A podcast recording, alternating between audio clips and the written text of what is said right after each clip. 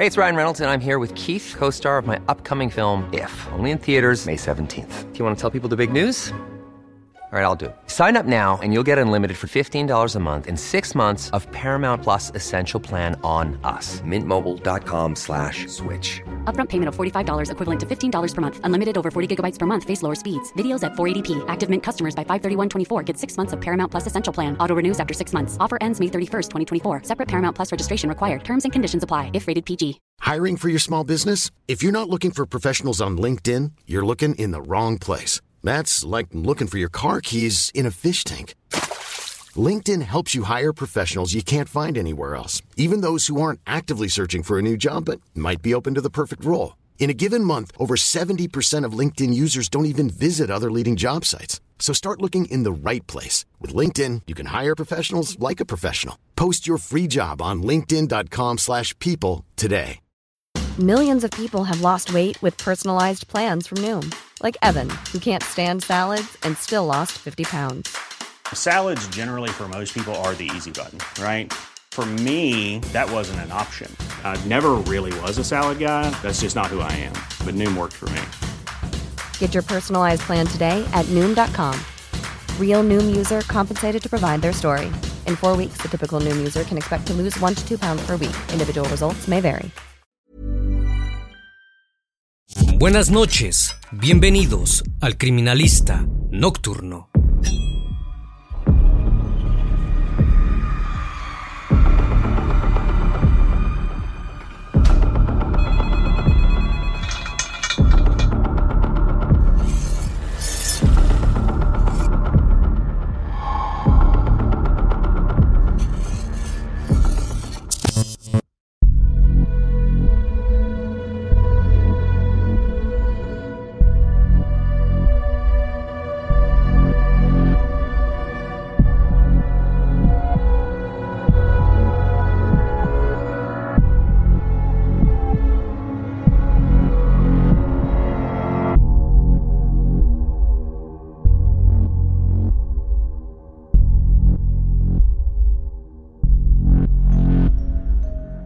Los siguientes hechos ocurrieron en México, en el estado de Michoacán, en la ciudad de Morelia. El 21 de septiembre de 2020, una joven maestra de nombre Jessica González de 21 años de edad salió de su casa en la colonia Mártires de la Plaza, de la capital michoacana, alrededor de las 5 de la tarde. La joven le mencionó a su familia que se reuniría con una amiga de nombre Renata. Tras horas de haber salido de su hogar, comenzaron a preocuparse por ella e intentaron llamarle. Sin embargo, no contestó. Fue entonces que decidieron reportar su desaparición. El criminalista nocturno. Esa misma noche, los familiares de la joven acudieron con las autoridades para reportar que Jessica no aparecía por ningún lado.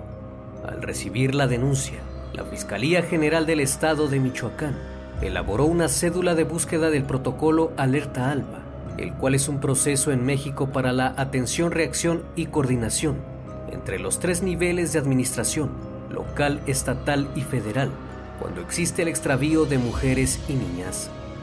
En redes sociales también se emprendió una campaña para tratar de localizar a Jessica González.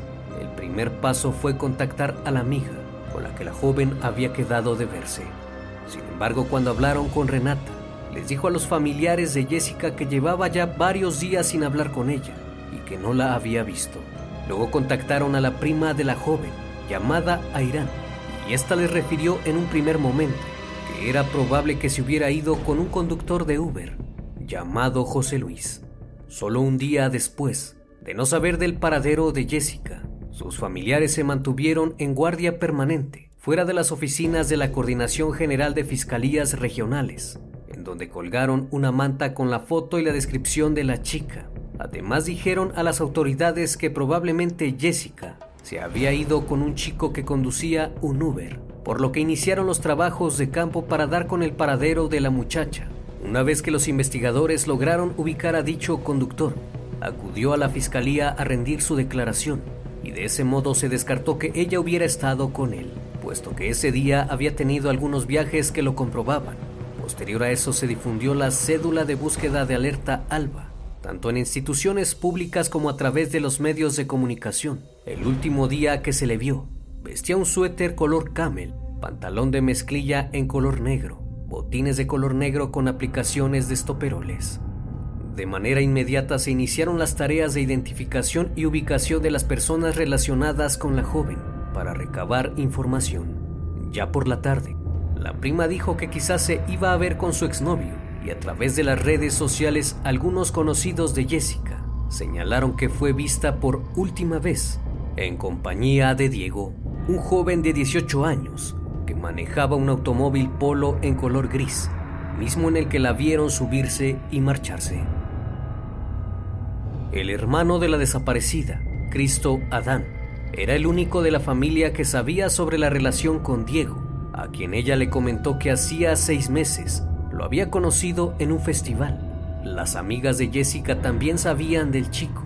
Ellos lo refirieron en sus declaraciones a la fiscalía. Supuestamente ambos habían salido en diversas ocasiones y Jessica se había enamorado del joven. Ella quería tener una relación formal con él, pero sus amigas le decían que Diego solo la buscaba para tener intimidad. Cuando la policía lo contactó por teléfono, Diego reconoció que había salido con Jessica, pero indicó que la había llevado temprano a su casa, porque también llevaría a otra mujer llamada Hannah, supuestamente una amiga. Posteriormente, los investigadores y familiares investigaron la última ubicación de la joven mediante su teléfono celular. Extrañamente, la situaba en la localidad de Atécuaro, por lo que luego de saber esta información, Cristo Adán y su padre acudieron al domicilio marcado y ahí fueron recibidos por el padrastro de Diego, quien les mencionó que también el chico se encontraba desaparecido. Lo que no sabían en esos momentos es que anteriormente ya habían hablado con Diego y era evidente que sabía algo. Luego de la inesperada visita, el padrastro del joven acudió a la fiscalía a declarar, asegurando que no sabía nada de su paradero, pues aquella mañana 22 de septiembre, Diego le llamó para decirle que requería un abogado, puesto que la fiscalía lo estaba buscando porque él había sido la última persona que había visto a la mujer, confesándole que habían tenido intimidad, pero que luego la llevó a casa Fernando, padrastro del chico, aseguró que él no conocía a Jessica y que la novia de su hijastro se llamaba Camila. También agregó que Diego le comentó que había llevado a lavar su auto, a lo que el padrastro le contestó que eso lo podrían malinterpretar las autoridades. Después le pidió que lo acompañara a ver a su padre biológico y luego de una breve charla se fueron y ya no supo más de él. Entonces la policía acudió a entrevistar al padre biológico de Diego para saber dónde se encontraba su hijo. Sin embargo, dijo que el muchacho solo había acudido a pedirle dinero. Supuestamente le comentó que se había metido en un problema, en el cual lo estaban inculpando, pero no le dio más detalles y se fue. Lo próximo que debían hacer los investigadores era acudir al establecimiento donde el chico llevó a lavar el vehículo. Los empleados del autolavado Elite, lugar al que Diego llevó su automóvil tipo Polo, refirieron que pidió el paquete más completo, haciendo énfasis en que se tenía que limpiar perfectamente la cajuela, los asientos y las vestiduras. Un trabajador le comentó a la policía que Diego llegó con una mujer joven, a la que él conocía por las redes sociales como Hannah. Dejaron el auto para el servicio y ambos se marcharon. Posteriormente el joven regresó al autolavado con otro hombre, pero se retiraron al percatarse que no se había concluido el servicio de lavado Nuevamente volvió a insistir en que se hiciera una buena limpieza de la cajuela. Las horas pasaron y extrañamente nunca regresó por el vehículo, mismo que fue recuperado y asegurado por la fiscalía. Una vez incautado, se procedió al peritaje del vehículo realizado por las autoridades. Ahí se logró detectar gracias al Blue Star y la luz negra, manchas de sangre en el asiento trasero, en la palanca de velocidades y en la cajuela. Luego del hallazgo, los oficiales se trasladaron a la casa de Diego para realizar el peritaje correspondiente en busca de algún indicio. Ahí se lograron encontrar las prendas de vestir y los tenis que el joven había usado el día de la desaparición de Jessica. Los resultados de la ropa y el calzado evidenciaron que se encontraban manchas de sangre. Hasta este momento todo parecía indicar que Diego tenía algo que ver con la desaparición de Jessica solo estaban a la espera de confirmar si ese ADN pertenecía a la chica. El miércoles 23 de septiembre, las calles de Morelia se inundaron de ciudadanos, familiares y amigos de la desaparecida, quienes exigían la pronta aparición a las autoridades correspondientes. Al día siguiente ocurrió lo mismo, pues aún no se tenía rastro de dónde pudiera estar la joven, y el sospechoso tampoco aparecía, por lo que las manifestaciones en la capital michoacana fueron en torno a la desaparición de la chica y también ante el repudio por la violencia contra la mujer. El viernes 25 de septiembre a la una de la tarde comenzó el operativo de búsqueda. La policía realizó varios recorridos por diferentes puntos de la ciudad de Morelia, donde desapareció la muchacha. Las acciones se realizaron con ayuda de helicópteros y canes entrenados para rastrear una zona boscosa del sur, cerca de la última ubicación que marcó su teléfono celular. Finalmente, alrededor de las 3.25 de esa tarde, fue encontrado el cuerpo de Jessica González en una zona boscosa en un paraje rústico y despoblado de la localidad de Jesús del Monte al sur de Morelia, ubicado a medio kilómetro de la barda perimetral del fraccionamiento Monarca. En el sitio personal especializado de criminalística, química, fotografía y medicina forense realizaron tareas de inspección, fijación, recolección y embalaje y aseguramiento de indicios y los restos de la joven fueron trasladados al servicio médico forense para realizar la necropsia de ley. Cuando la chica fue hallada, tenía evidentes signos de violencia. Apreciaron que tenían varios golpes contusos y una equimosis alrededor del cuello. No tenía prendas de la cintura para abajo y la blusa que portaba estaba recogida hasta los hombros, además de que presentaba escoriaciones, lo cual indicaba que había sido arrastrada hasta ahí también pudieron notar que fue abusada, pues tenía ADN masculino al interior y exterior de su zona íntima. De acuerdo al dictamen forense, la joven tenía alrededor de 72 horas de fallecida cuando la encontraron. Se determinó que la causa del deceso fue hemorragia subaracnoidea secundaria a traumatismo cráneoencefálico persona policontundida, es decir, es el sangrado originado en el espacio entre el cerebro y la membrana que lo rodea debido a varias lesiones que han ocurrido de manera simultánea, finalizando con un fuerte golpe contundente que provoca el traumatismo. El cuerpo de Jessica tenía al menos 31 golpes, pero hubo uno en su cráneo que causó el deceso. Ese día, las manifestaciones se trasladaron a la residencia oficial de gobierno y posteriormente a la Fiscalía del Estado, donde ya por la noche recibieron la lamentable noticia del hallazgo del cuerpo de la víctima. Al día siguiente, fueron revisadas las cámaras de seguridad del fraccionamiento Bosque Monarca, lugar donde residía el presunto asesino, y en ellas se logra apreciar a Diego salir el 21 de septiembre, poco después de las 4 de la tarde. A las 5.39 regresa al domicilio, pero esta vez en compañía de una mujer que se presume era Jessica González, a las 6.45 se logra apreciar que el sujeto abre la cajuela y deposita una gran bolsa al interior.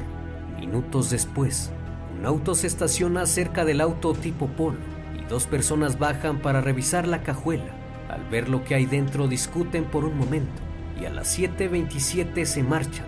15 minutos después regresa nuevamente al domicilio para finalmente marcharse en conjunto con los dos sujetos. En otras grabaciones se observa a Diego salir de su domicilio en compañía de una mujer y ya por la madrugada sacar una bolsa de basura. Después regresa a su hogar y por la mañana sale con la misma mujer, la cual pudieron identificar como la amiga del sujeto llamada Hannah. Una vez que analizaron las grabaciones, la policía intuyó que Diego posiblemente tenía cómplices. Así que procedieron con la búsqueda de estas personas. Los sujetos fueron rápidamente identificados como José Yair y Diego CR, quienes declararon que Diego Uric, el presunto responsable, les habló diciéndoles que si en verdad eran amigos, lo ayudaran. No les dijo de qué se trataba, solo que fueran a su casa y ahí les contaría. Al llegar Diego los estaba esperando y se fue a comer unos tacos al establecimiento El Inferno. Cuando salieron de ahí, el chico les mostró la cajuela del auto, en cuyo interior se encontraba un cuerpo envuelto en una manta de color turquesa. Fue entonces que les pidió le ayudaran a deshacerse del cuerpo. Refieren que su amigo tenía rasguños en los hombros y se mostraba algo impaciente. Posterior a eso, Diego le dijo a Jair que lo ayudara. Sin embargo, según su testimonio, le dijo que esta vez no lo podía hacer y ambos se marcharon. Mientras ellos lo esperaban en otro auto, observaron cómo Urik bajó el cuerpo y se lo llevó. Por su parte, la chica identificada como Hannah, amiga de Diego, declaró que ese 21 de septiembre pasada las 9 de la noche, él le mandó un mensaje diciéndole que quería contarle algo. Cuando ella llegó a su casa se encontró con un amigo de él, también de nombre Diego. Ella le preguntó al sospechoso si había estado tomando, porque olía mucho a alcohol.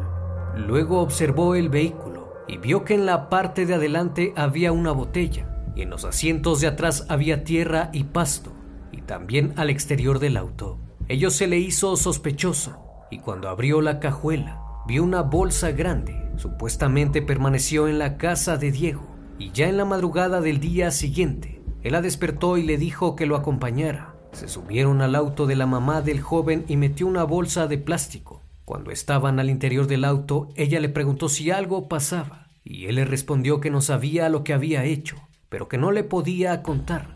Ya en el camino, Diego sacó un bolso de mano de la bolsa negra y lo arrojó por la ventana. Después regresaron a su domicilio y ya por la mañana Hannah le pidió a Diego que la llevara a su casa, aunque en el trayecto pasaron al autolavado y en ese lugar se despidieron.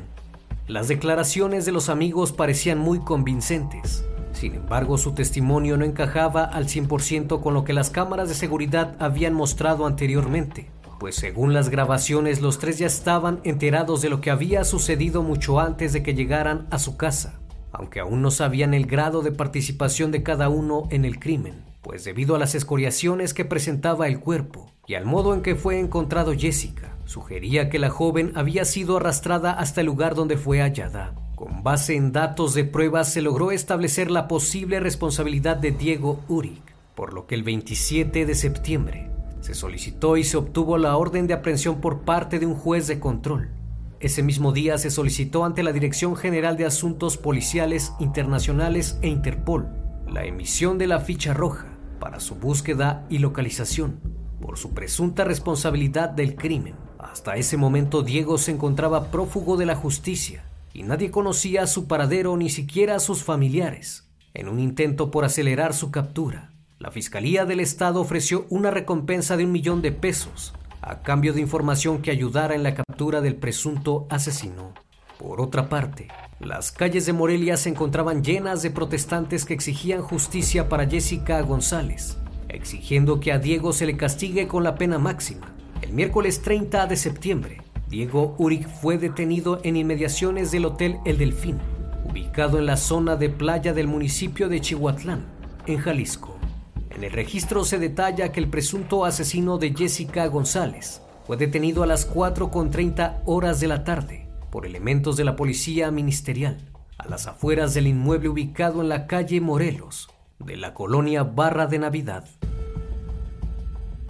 Las autoridades lo localizaron en tareas coordinadas con la autoridad homóloga mientras se escondía en ese hotel, de acuerdo con información del Registro Nacional de Detenciones. Su captura se realizó a las 4.30 de la tarde. El sujeto había cambiado su apariencia con el cabello aparentemente más corto que el de las imágenes difundidas en redes sociales, en las que se pedía la cooperación para su captura. También en el video de su detención se muestra que porta una playera blanca de manga larga, shorts en color café y una gorra de igual color. Tras su detención el sujeto se negó a declarar y solicitó la presencia de sus abogados privados por lo que fue enviado a prisión preventiva mientras el caso continuaba en investigación. Al día siguiente, un juez decidió vincular a proceso a Diego Uric, después de que la fiscalía presentó pruebas, videos, dictámenes e informes periciales que señalan su presunta responsabilidad en el caso de Jessica González. La fiscalía procedió a notificar de estos resultados a familiares de la víctima y el dictamen fue incorporado a la carpeta de investigación para continuar con las actuaciones correspondientes para el esclarecimiento de los hechos. Se pudo confirmar que en los días en que nadie sabía sobre el paradero de Jessica, varios amigos de Diego Uri subieron memes a las redes sociales los compartían por WhatsApp, en donde ponían a Diego como el asesino y a Jessica como su víctima. De una manera indignante, las macabras bromas del caso de Jessica fueron borradas cuando se conoció el hallazgo del cuerpo. Sin embargo, estas se pudieron recuperar y pronto comenzaron a circular por internet, lo cual causó mucha indignación a la población. También se dio a conocer que hubo personas que ayudaron a Diego a esconder las evidencias. Una de ellas fue Hannah Suárez, amiga del sujeto, a quien se le acusó de complicidad, quien luego de ser interrogada nuevamente, dijo que fue amenazada por Diego y tuvo que acompañarlo a lavar el auto. Ello se pudo confirmar luego de que el video del autolavado se hizo público, en donde se les ve a ambos en el sitio y donde se observa a Diego acercarse a la cajuela del auto y a ella marcharse. Además dijo que él le dio a esconder una chaqueta y un hacha con la que presuntamente había asesinado a la joven, pero aseguró que ella era inocente y no tenía nada que ver con el hecho.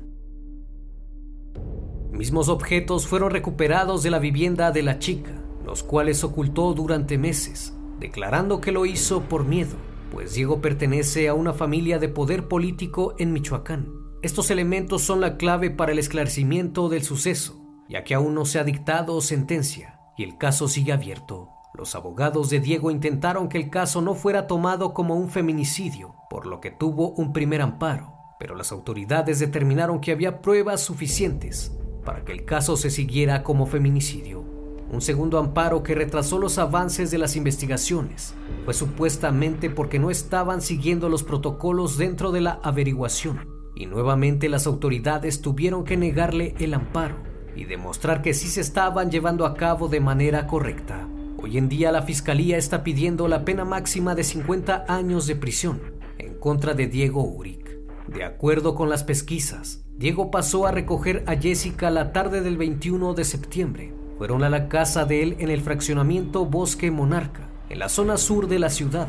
La fiscalía apunta a que ella fue abusada y asesinada en la barda perimetral del fraccionamiento. Los 31 golpes que Diego le propinó a Jessica revelaron diversas lesiones exteriores en la frente, mejillas, ojo derecho, boca, labios, cuello, hombros, tórax, fosa ilíaca, abdomen, muslos, región lumbar, antebrazos y piernas. Además están las lesiones interiores en la parte íntima y el edema cerebral que provocó su fallecimiento. Todas estas heridas hablan del sometimiento brutal empleado contra la joven. Todas estas heridas hablan del sometimiento brutal empleado contra la joven. Jessica González Villaseñor era descrita como una persona inteligente, humana y luchadora. Una de sus principales preocupaciones era ayudar a los demás. A Jessica le gustaba la música de banda, la comida picante y era una persona muy alegre. Estaba recién egresada de la licenciatura en educación por el Colegio Salesiano Anáhuac y acababa de ganar el concurso para una plaza de docente. Ella estaba muy emocionada y le había dicho a sus familiares que confiaba en que Dios iba a mandar las palabras correctas para poder transmitirlas a sus alumnos. Confiaba en que su profesión era la correcta y que a través de su voz podía cambiar a las personas a través de los niños pequeños. La joven recientemente se había incorporado a la escuela, ubicada en la colonia Esperanza en Salvatierra, y el 24 de agosto de ese año Recientemente le habían dado el grupo de tercer grado de primaria y trabajaba a distancia con sus alumnos a través de grupos de WhatsApp. Ella y Diego se conocieron en un festival. Diego Uric vivía en Altozano, zona donde se asientan los fraccionamientos de los ricos de Morelia, en la parte alta y boscosa de la zona sur de la capital. El chico era jugador de fútbol americano. Se dedicaba al estudio, los amigos y las fiestas, además de que era conocido por ser violento. Incluso una de sus parejas íntimas dijo que a Diego le gustaba tener intimidad con violencia. En lo económico el joven no tenía ninguna carencia, muy por el contrario, tenía todo de sobra. Tras conocerse, Jessica y Diego comenzaron a salir y a tener relaciones. El muchacho ocultaba a su madre la relación que mantenía con Jessica, tal vez por la desigualdad de clase social, ya que la familia de la víctima se dedicaba a la venta de pollos, y por otra parte, el hermano de Jessica y sus amigas decían que Diego no les inspiraba mucha confianza. Quizás por esa razón mintió aquel día de su desaparición Para la joven, él había sido su primera pareja íntima. Por esa razón se enamoró profundamente de él, aunque no era correspondida de la misma forma, pues para el chico ella solo era diversión. Hasta el momento no se sabe aún qué es lo que motivó al sujeto a cometer el crimen y cómo es que una cita romántica terminó con un desenlace inesperado. Solo queda esperar a que las autoridades puedan dar justicia a la familia de la víctima. Como cada noche, estimado público, agradezco su compañía. Si aún no estás suscrito, te invito a que lo hagas y formes parte de esta gran comunidad. Esto es El Criminalista Nocturno. Hasta la próxima emisión. Buenas noches.